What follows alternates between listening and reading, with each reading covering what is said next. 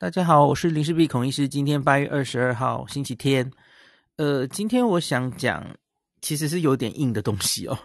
那个这两天，二十一号星期六下午，那有一场高端疫苗的研讨会哈、哦。那呃，蛮学术的哈、哦。那一般人去直接听，你可能会听不太懂哈、哦，因为中间有很多专有名词。他他其实基本上应该是想对专业人士办的哈、哦。那可是我先说在前面，我蛮开心的看到这一场，因为我不是一直跟大家说，我觉得你们要把能公布的东西尽量公布，呃，看得懂的人去看，那那他会说，哎，你有很多好的资料，为什么不早点公布？那我们看得懂嘛？我觉得这场记者会有把蛮多东西都公布出来哈，那其实也有一些。之前我跟连江医师在有话好说同台的时候，他也有秀过。那其实昨天的记者会有讲得更清楚一点哦。那也因为那个，其实他第二期临床试验已经投稿了嘛，吼，所以他就把一些资料都有比较完整的，就是公开出来，吼。我我觉得这不错。那后那个今天呢，有另外一场联雅开的记者会，吼。那那是联雅的这个董事长哈，王长怡女士，她她其实是科学家哦，呵呵，她她自己研发出这个疫苗。那我我觉得，虽然外行人你可能听不太懂，或觉得诶，真的这个疫苗有他们讲的这么好吗？那可是我觉得他也是蛮完整的，把为什么他们觉得联雅疫苗哈，这个没有过 EUA 有点可惜。呃，他们还是对自己的疫苗很有信心的一些理由，哈，都有讲出来，也也蛮学术的，哈。那所以，我等接下来就用也许半个小时的时间，跟大家很快的讲一下，哈。那我觉得这两场，假如很那个关心国内疫苗发展的人，我觉得你应该都要去听听看，特别是假如是医界的人士，哈，我很建议大家自己去听。一般民众可能你就大概知道，听我讲完大概知道是什么样子就好了齁。那我很快的跟大家讲，大概它里面讲了什么齁。好，我们来先说高端昨天的这个，这是台湾疫苗推动协会说自己主动办的哦。然后那个有三个讲者，一个是在高端疫苗工作的戴一成医师，他也是小儿科医师啊。我我之前好像有脸书跟他对话过。然后他当然就是讲高端自己本身的资料，那从开发这个疫苗到临床试验的结果等等，哦，呃，讲的比较清楚，我我觉得是我听到最清楚的一次哦。好，那第二第二题就是台大小儿科的吕静怡老师啊，那他就把刚刚就是戴医师说的这些数字哈，评论一下，然后老师也评论所谓免疫桥接。的的种种问题，还有说他自己的意见哦。那第三个部分就是李冰英老师了哦。李冰英老师就他整理了各种新冠疫苗平台的比较。大家都知道，现在有腺病毒疫苗，有 mRNA 疫苗，然后次单位蛋白疫苗哦。那老师就是把各个疫苗的，他好像讲缺点比较多，好就。就是前前面两个疫苗是未知的，然后次单位蛋白疫苗是我们比较熟悉的平台等等的哈，所以是这样的一场研讨会哈。那那个戴医师讲的主要有一个部分，我觉得是想跟大家讲的哈，就是有讲的很清楚，呃，就是高端他验出来的这个抗体，那他有去跟国际呀、就是国际的单位。去做那个，这个叫做 IU 哈，International Unit，或是这个是综合抗体。那另外还有 BAU，BAU 就是那个呃做抗棘蛋白的 IgG 哈。那也可以有国际的那个跟国际接轨的单位换算哈。这个在那个公司的节目上，林医师说的很快，我不知道大家有没有听听。听懂哦，总之他有把国际接轨的方式在讲的比较清楚哈。那怎么接呢？其实主要就是两个嘛哈，一个是 AZ 疫苗有做做出它的这个叫做到底免疫桥接的基础存不存在？哈，就是抗体的高低跟保护力有没有关系？AZ 疫苗有试着去做出来，哈，用用标准的单位，然后让国际可以跟它接轨这样子。那另外当然是莫德纳的疫苗，哈，也有试着去做出来，哈。好，那这个是这样，然后他们当然也有解释了。这就是我我是哪一天的那一集啊？星期五的那一集解释的事情，他们也有解释一次嘛？就是为什么他们在第二期的打一剂之后是没有测中和抗体的哈？那这个这个其实在这个会议里面也有解释一次哦，就大概是我跟大家说的理由嘛哈。那第一期其实是有做的哦。好，那另外是。那比较详细的戴医师讲的，其实大家就自己去看。那我比较重视后面两个老师 讲的，想跟大家稍微解释一下哈。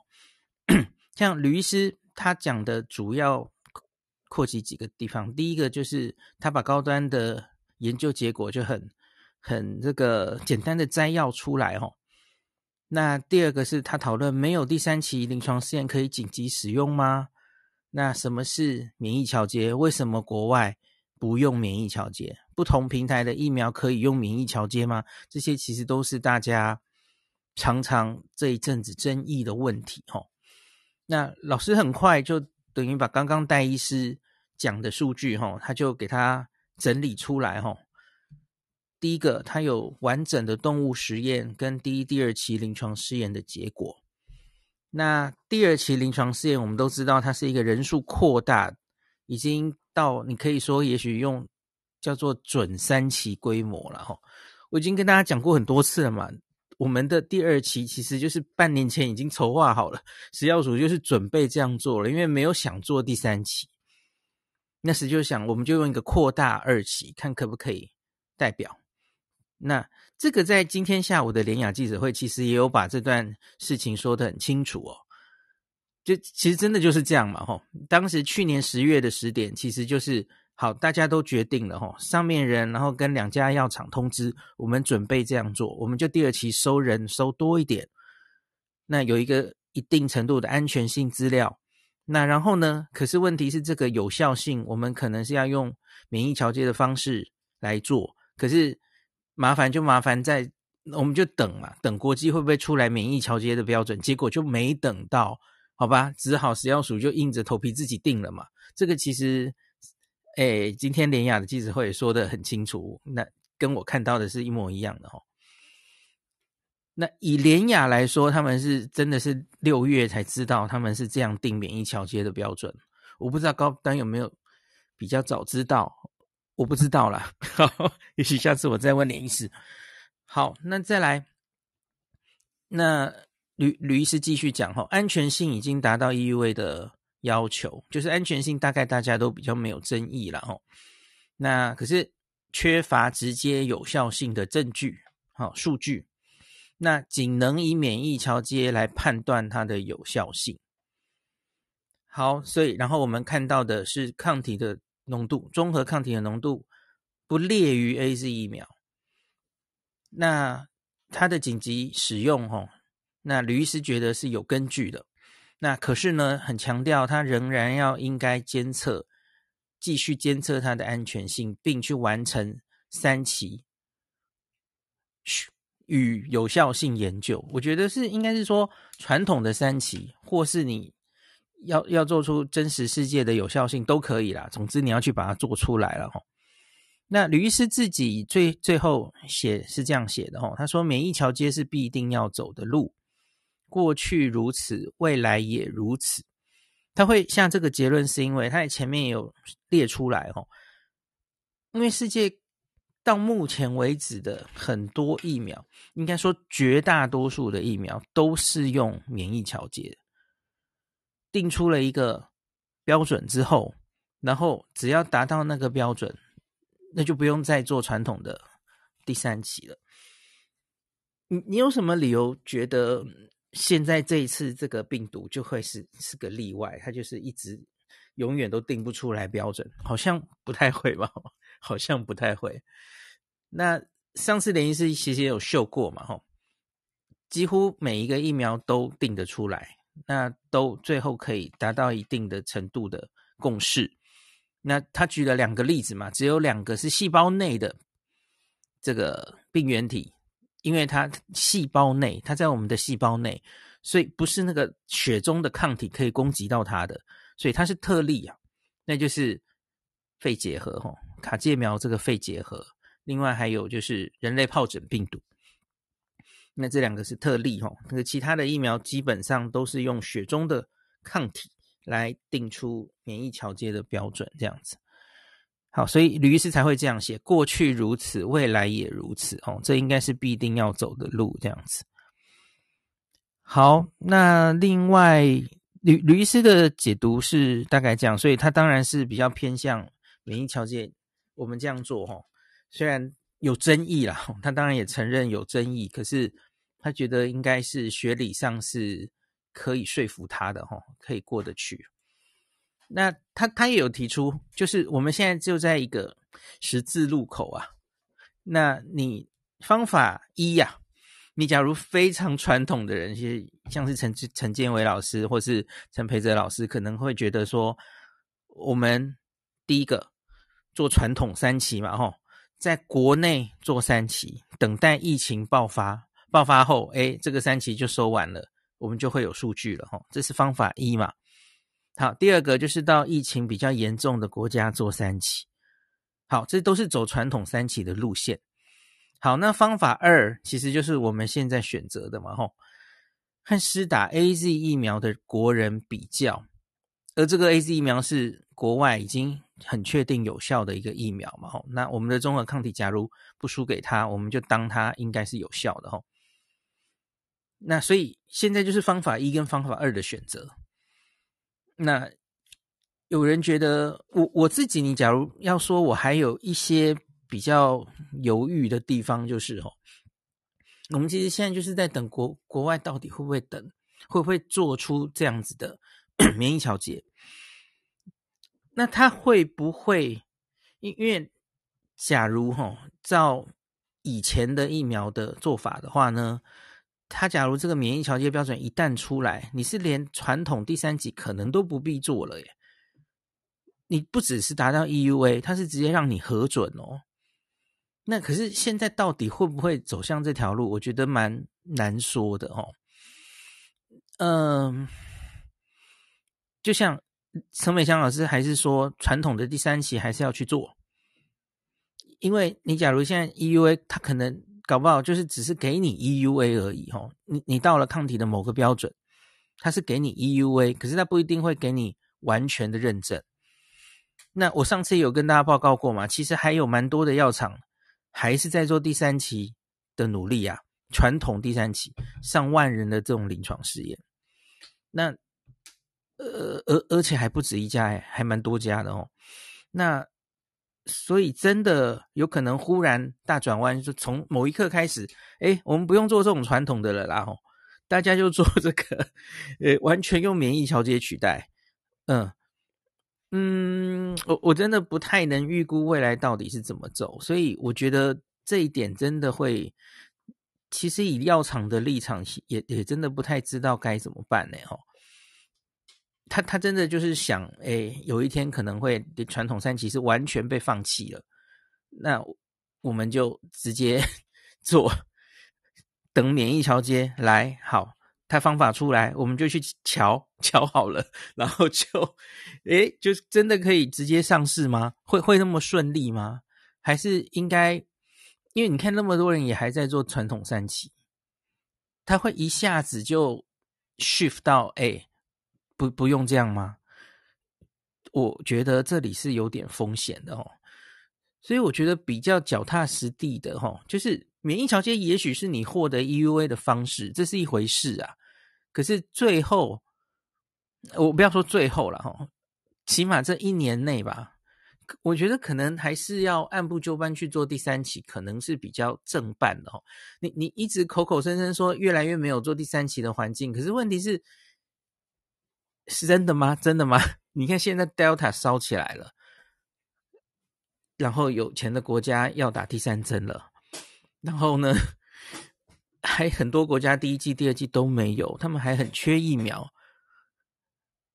还是很有去做的空间呐、啊。有很多国家还是缺疫苗，不是说打就打得到的嘛。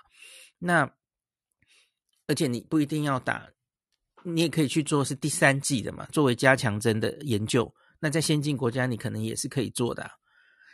那所以我觉得这个问题还不是这么简单呢哦，真的会因为这么多人就还在做传统第三性，你觉得这个国际的法规单位真的说，哎，好，从此之后我们不需要这个了。那那些在做第三的人不就脸绿了吗？那对他们来说公平吗？他们钱都花下去了，这么大笔的钱都投资了哦。那所以我，我自己觉得短期内大概顶多顶多啊，顶多是好吧。你用某种程度的免疫桥接可以给你 EUA，可是那终究是短期的，给你给你上哦，也许就这一年。可是最后你这个要上药证，听说美国今天就会给 BNT 这个 full approval 哈，正式上市哈。它有第三期临床试验追踪六个月后的完整资料哈，诶，我们给他药证。完全上市了，不是 EUA 的药了哈，真的会在某个时候进展到完全不用做传统第三期就可以给药证吗？哦，我我觉得好像不会这么快耶。好吧，那那大概先这样。那接下来第三部分李秉颖老师的部分哈，他其实就是分析几个疫苗。那我觉得他在强调的一点是。诶，我我也几次都听老师有这样讲哦，就是他要强调，不管是腺病毒载体疫苗或是 mRNA 疫苗，其实都很新，这是新的平台，所以它到我们的人身上哦，会有什么样的不良反应或副作用，其实是未知的。它其实在这半年内啊，也一直给我们一些惊讶，比方说大家都知道嘛，吼。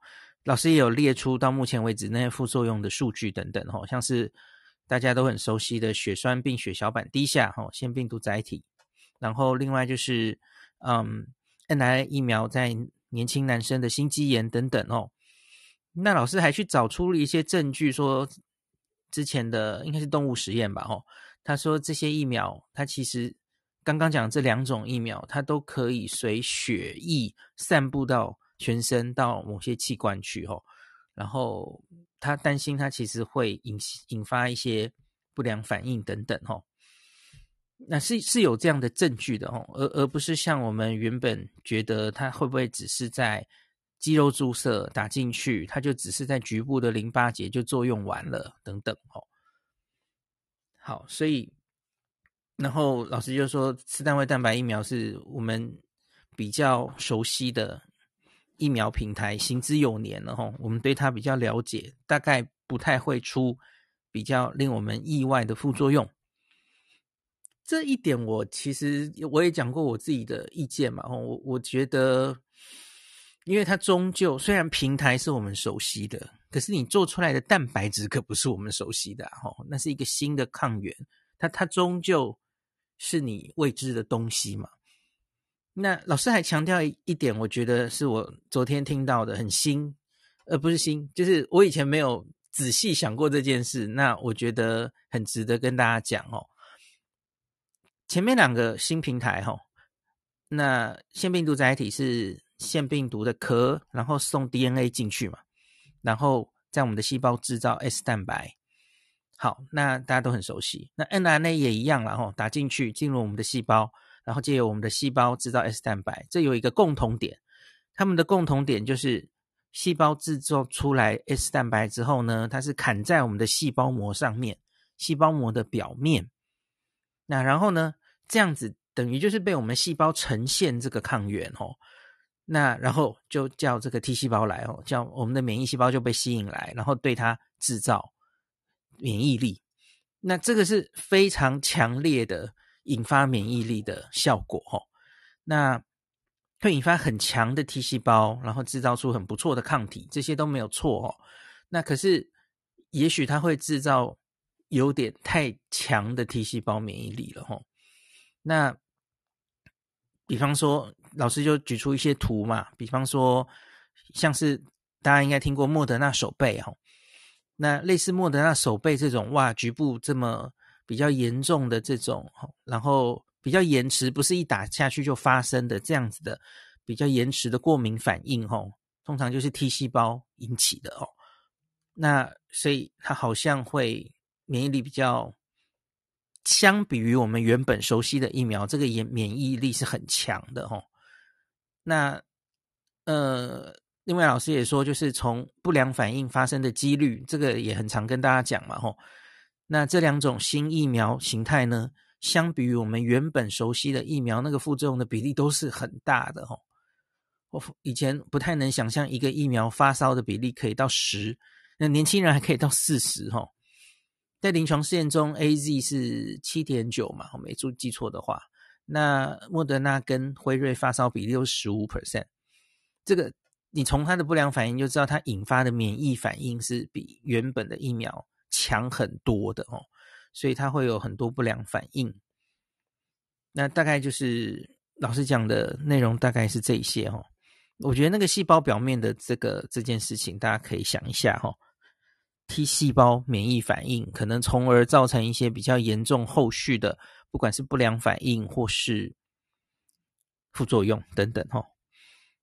好，大概就是这样子。那这篇昨天这一个研讨会最后其实也有一些，请大家问问题，那就是回答了很多问题，大家有兴趣真的都可以去看看齁。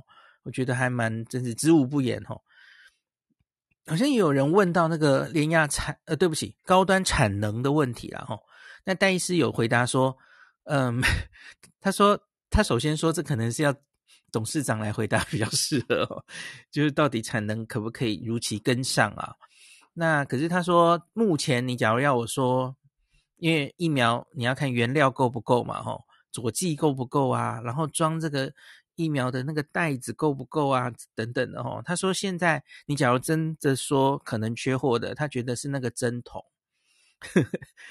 现在大家知道吗？大家知道连高端的前面，我我忘记是多少多少剂，它会是做单剂型的，不是一瓶用抽的哦。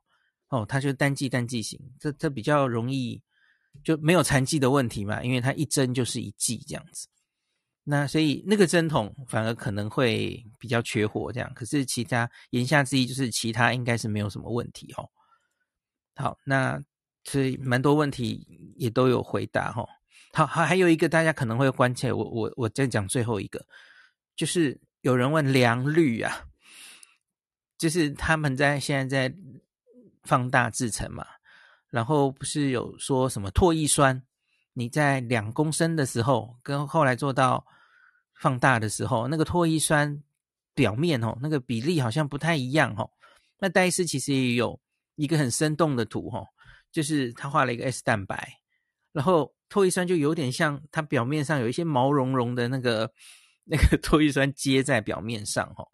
他说以他们自己的评估哦，这些唾液酸的比例不同。那可是他们去做抗原性，他们觉得是没有影响的哦。那我有问过连医师这一题，连医师跟我说，他说，假如是在做单株抗体的时候，单株抗体也是大规模的呃大大分子的生物制剂哦，它当然也有批批量放大一致性的问题。他说，在单株抗体的时候，看这个表面的这个。那个唾液酸的比例，这个可能重要，可是他们觉得疫苗的话，应该是没有那么重要。那所以这里其实他们跟 FDA 就有一点意见不太一致。总之就是还在继续沟通啦。吼，那大概是这样的解释。吼，所以好像不太能说是用完全的不良，就是他做了一堆东西，然后 FDA 说不行，这个不没有用，这个退货。吼，你可能可以形容是我们的。TFDA 很严格，台湾的 TFDA 法规是世界级严格，我跟大家 讲过了嘛。好，所以大概他有这样的解释哈，在这个影片中都可以看到。好，高端我就讲到这了哈，大家有兴趣自己去看。然后今天下午的联亚的话哈，那就是我我我不太确定大家认不认识这个王长怡董事长哈。其实维基百科上都有他的履历哈。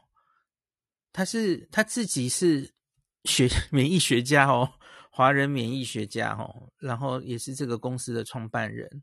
那他有一百二十多篇科学论文，然后他有八十多项创新的科学专利哦。那曾经在免疫学、疫苗研究、免疫治疗跟传染病等领域进行过多次国际主题演讲，所以你今天直接听你就知道这是一个科学家在讲话，而且我觉得他有一点，他可能忍耐很久了，积累积的压力也很大哦。今天的记者会其实有一点，你要说火力四射吗？反正我就觉得就是很有点压力抒发的感觉吧。那那。我我跟大家讲，我看到的几点比较重要的东西哈。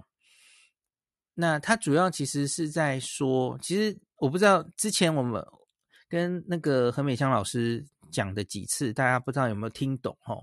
因为我我曾经说过，这是一个精心设计的疫苗啦，这这个是何美香老师跟我讲的。那美香老师其实一直很喜欢那个联雅的设计概念。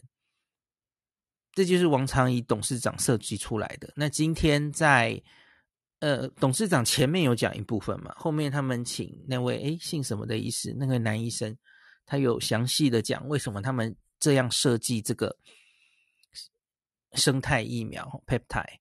那第一个，他只取最重要的部分，吼，那个 RBD receptor binding domain，就是你受器结合。在 S 蛋白的那个很准确的地方，因为他们不希望整段，因为其他的新冠疫苗到目前为止，EUA 的所有利用的疫苗几乎都是整段了，full length 嘛，吼，整段 S 蛋白都给你用下去，吼。可是他们担心会引起一些问题。那最最常见的大家担心的问题，之前有讲过嘛，吼，就是动物实验之前的经验。那会引起 ADE，ADE 我就不不详细讲了哈。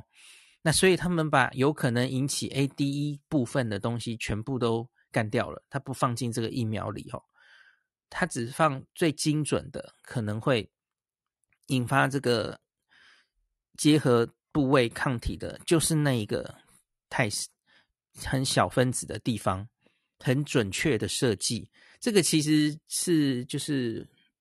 那个王长仪的专长哦，他以前的研究就是在这里的哦。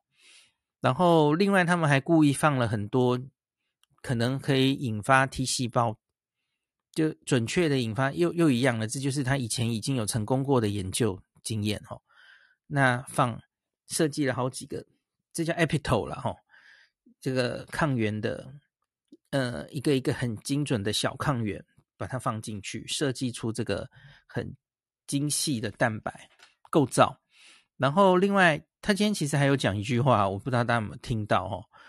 他说他是故意把佐剂放少一点的，这是他故意的，因为他不希望大家打这个疫苗，然后哇，结果这个手很肿啊，然后副作用很多啊，不良反应很多哈。佐剂放多了，可能局部反应就多嘛，所以他希望是免疫力可以引发到足够就好了哈。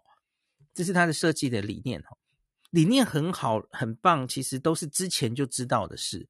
可是今天下午到底有什么新的资料呢？好，那他们今天主要就有讲，就大家记不记得他们在这个 EUA 应该是当晚就有出一个声明稿，就是说他们还要提出申诉，哈，他们希望用 Delta 再做一次，呃，等等的申诉。那今天他们有把这个。资料还有他们的理由讲得更清楚了。那第一个就是，他们觉得这个免疫桥接这件事情，哦，那假如你只考虑单一时间的一个指标，就是你就是用这个中和抗体，而且不考虑它中和抗体的持续程度，呃，持可以持续多久。那只考虑单一一个时间，就是打完第二剂之后的，也许十四到二十一天，就是用那个值来 PK 的话，他们觉得这个有一点不够全面齁。那比方说，他们今天就列出了一个，他说他们觉得联雅的新冠疫苗是有多重防火墙的哈，他们的综合抗体是比较持久的，他们目前有那个资料，它下降的速度比较慢。大家应该知道，我们最近也念很多篇哦，那个不管是莫德纳、辉瑞哈，那个在它追踪到半年之后，抗体都慢慢会下降的哦。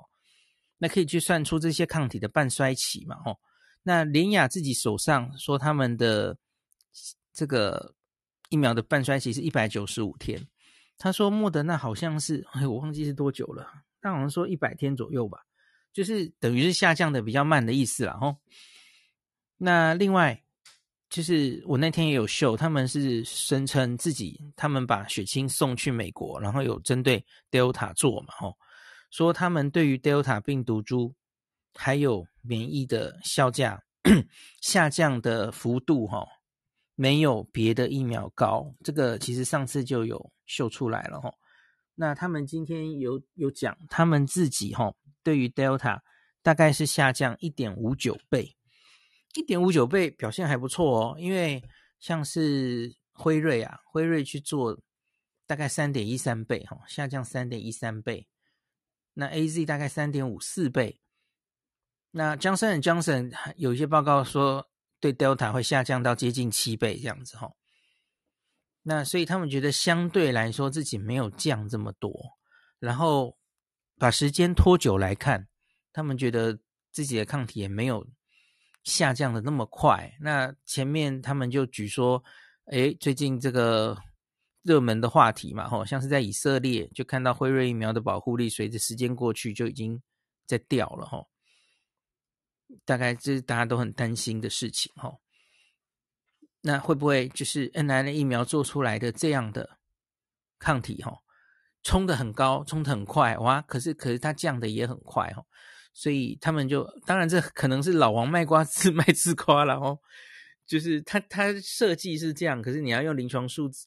数字证明嘛，哦，可，他们就说他们是 B 细胞、T 细胞，哦，就是比较平衡，可以做出比较平衡的免疫力这样子，哦。那我我自己听完的最主要的感想是这样的，哦，假如你真的觉得也可能是真的了，哦，你对自己的疫苗非常有信心，那就赶快去。印度把第三期临床试验做完，做出它的保护力，我我们大家都乐乐观其成。我我听起来今天的 记者会最后他们也是这样说的哦，他们不觉得自己的的确也没有失败嘛吼。他他第二期虽然是 EUA 没过，不代表第二期失败啊。这个那个食药署不是直接还说对，可以让他继续做第三期嘛？你假如根本觉得人家第二期是失败，你不会让他做第三期啊，这是两回事嘛，吼，他只是没有符合我们现在定出来第二期就可以 EUA 的标准而已嘛，吼，他也是做出来了一定的安全性，一样一定的免疫原性，好，这个所以这个临床试验当然是可以继续做的，哦，那我很高兴看到他们说重申取得国际认证的决心不变，哦，他还是会。去印度做第三期，那对，就就之前的话，其实我也讲过了嘛，吼，搞不好最后你还比较早获得保护力数字，吼，这个真正跟国际接轨，获得获得国际认证，然后回头再跟台湾申请，搞不好是直接药证直接就申请了，也不是 EUA 了哦。好，那这个。T 细胞这边，我其实有一点不太同意哦。当然，我们知道都有在讨论 T 细胞的重要性啊。吼，可是星期六李医师也有提到 T 细胞了哈。他觉得 T 细胞免疫重要是重要，可是目前看起来它好像是有就好了，不像是因为我们在讲这些 COP 啊，Correlate of Protection，就是你的它的高低。跟保护力有关，你综合抗体降的时候，在血里抽到比较低的时候，这个人就容易被突破性感染。我们似乎有发现这样的现象，因此它才可以用来做一个标准嘛。那可是问题是 T 细胞看起来好像是还好，你只要有一定的程度，就就可以防重症。那大家好像都做得出来，所以就变成它其实好像没有这么重要。李医师是大概是这个意思的哈，就是 T 细胞大家都好像就有就好，然后可是随之产生的这个诶综合抗体的高低，那就会差很多哈。那所以。我我也跟大家讲过嘛，T 细胞重要重要啊，可是问题是，就国际又更定不出它的标准，什么叫高，什么叫低啊，定不出来啊。那你连亚声称自己 T 细胞免疫很好，好，然后呢，又又怎么样呢？我觉得就是啊，你你这样其实都是理论，都是理论，那你就去做出来嘛，你就去做出证明出，在印度面临 Delta。你真的可以做出保护力，那就没有人有话讲了。那时候你真的就是台湾之光，哦，率先取得国际认证，就靠你了，就这样子。嗯，好，那总之，王长英最后是这样说的啦，哦，他说他他当然感谢现在到目前为止的这四千位吧，哦，接近四千位的受试者，然后四千两百一十五名。有四百个人现在退出临床试验，包括杨前署长嘛？吼，他说，可是还是不影响最后他们要继续追踪嘛？吼，那他鼓励这这些受试者继续做完六个月的临床，因为其实你你不能说联雅已经失败了，我刚刚跟他讲了嘛？吼，那六个月你要再验他抗体是不是如同他们之前在前期测的测的资料嘛？吼，那个。抗体降得比较慢，对，第二期你要继续追踪啊，哦，证明它真的没有降得这么慢，吼，抗体吼，那它的续航力。然后王长怡最后的发言是感谢 CDE 一路来的辅导，吼，那说这个联亚还有最后一里路，那他们会持续跟食药署沟通讨论全面的免疫评估啊，吼，就是免疫评估，第一个你可能。不要再做武汉株了，武汉株已经变成历史了吼。你可能要去做 Delta，然后你可能不能只看一点，然后你要看它免疫会持续多久等等吼。哇，我觉得部分是言之成理，可是我觉得大概不太可能为他们改现在这个免疫桥接的系统，然后的的标准，而且呢，而且呢。全部改成 Delta，再做一次综合抗体，这是多大的功夫？要花多少的人、人力还有金钱？即使你连雅愿意自己出，我觉得大概，呵呵呃，真的可以吗？我不知道，我觉得困难重重啊！我我漏了讲一个了哦。那那王长瑜还有讲一件事情，我也觉得还还不错哦。他们其实已经做到两千公升了，嗯，那就是他们其实他说在台湾，他这个次单位的做蛋白啦，做蛋白这种生生化的制品已经努力二十年了哈，所以他们无疑是拥有蛮丰富的经验哈。那所以那个时候，呃，台湾 FDA 给他们是说，呃，这个你你 EUA 之后。然后你批准到多大的潮，然后你就不能改变了。他今天有这样的一句话哦，所以他们就在想，因为他们的野心可不是只有台湾嘛。他假如只做一个二十二十公升的槽，那根本很小很小啊。他说弄一次才几万剂啊，嗯，对不起，他是说两升吧。他说两升的话才好像是八九万剂，是不是？太少了嘛。那他们其实是希望进军全世界的啊。所以因此他们就噼里啪啦一直努力努力，然后再送 EUA 的时候，他们已经是呃两千公升的的槽，一次两千公升都完全都一致性都达成了哦。那对，听起来是不是真的有点可惜哦？就是量产完全没问题哈，做到这种程度了，然后结果就如同美香老师说的嘛，我们现在定的这个。只看综合抗体的 EUA 的标准啊，可能会让好疫苗没办法通过。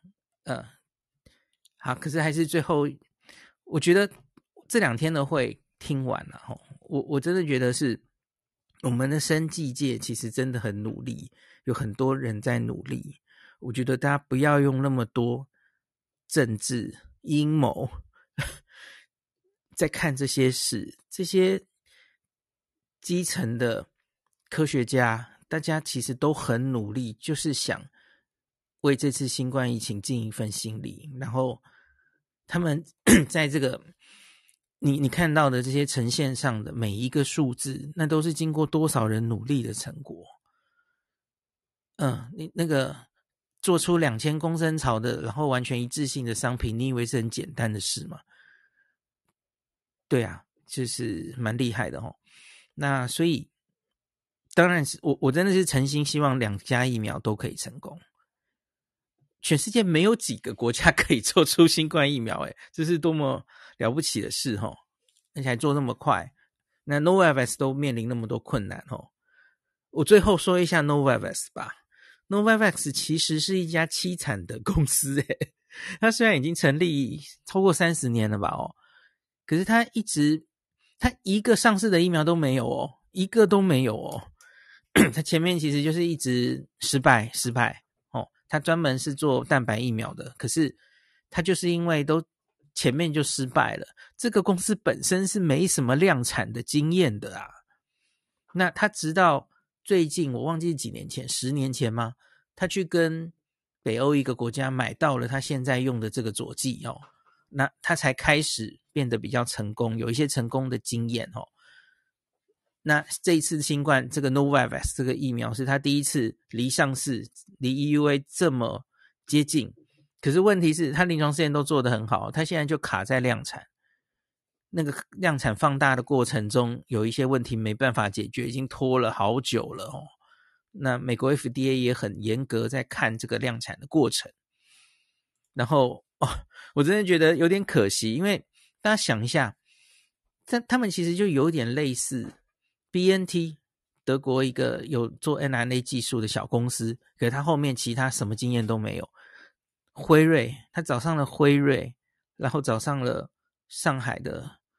上海复星吧，哦，作为他的其他所有的资源，哈，然后呢，那个莫德纳也是啊，小小的公司，只有那个 mRNA 的技术，它有 NIH 的资源，帮他设计所有临床试验，然后后续的量产等等，帮他解决掉这些问题。Novavax 没有人帮他呀，你只给他钱没有用啊！我就觉得他假如能跟那种传统的蛋白疫苗大厂。合作的话，Novavax 早就上市了，早就 EUA 了，不会卡在中间这些制程的问题，真的蛮可惜的。他假如可以跟 Sanofi、GSK 合作，那多棒，天作之合。对，觉得真的是有点可惜哈。好，那今天就讲到这。我我真的还是觉得哈，国人这个面对国产疫苗的问题哈，少点口水用。科学的数据来互相讨论，然后少一点阴谋论，真的有点有点烦。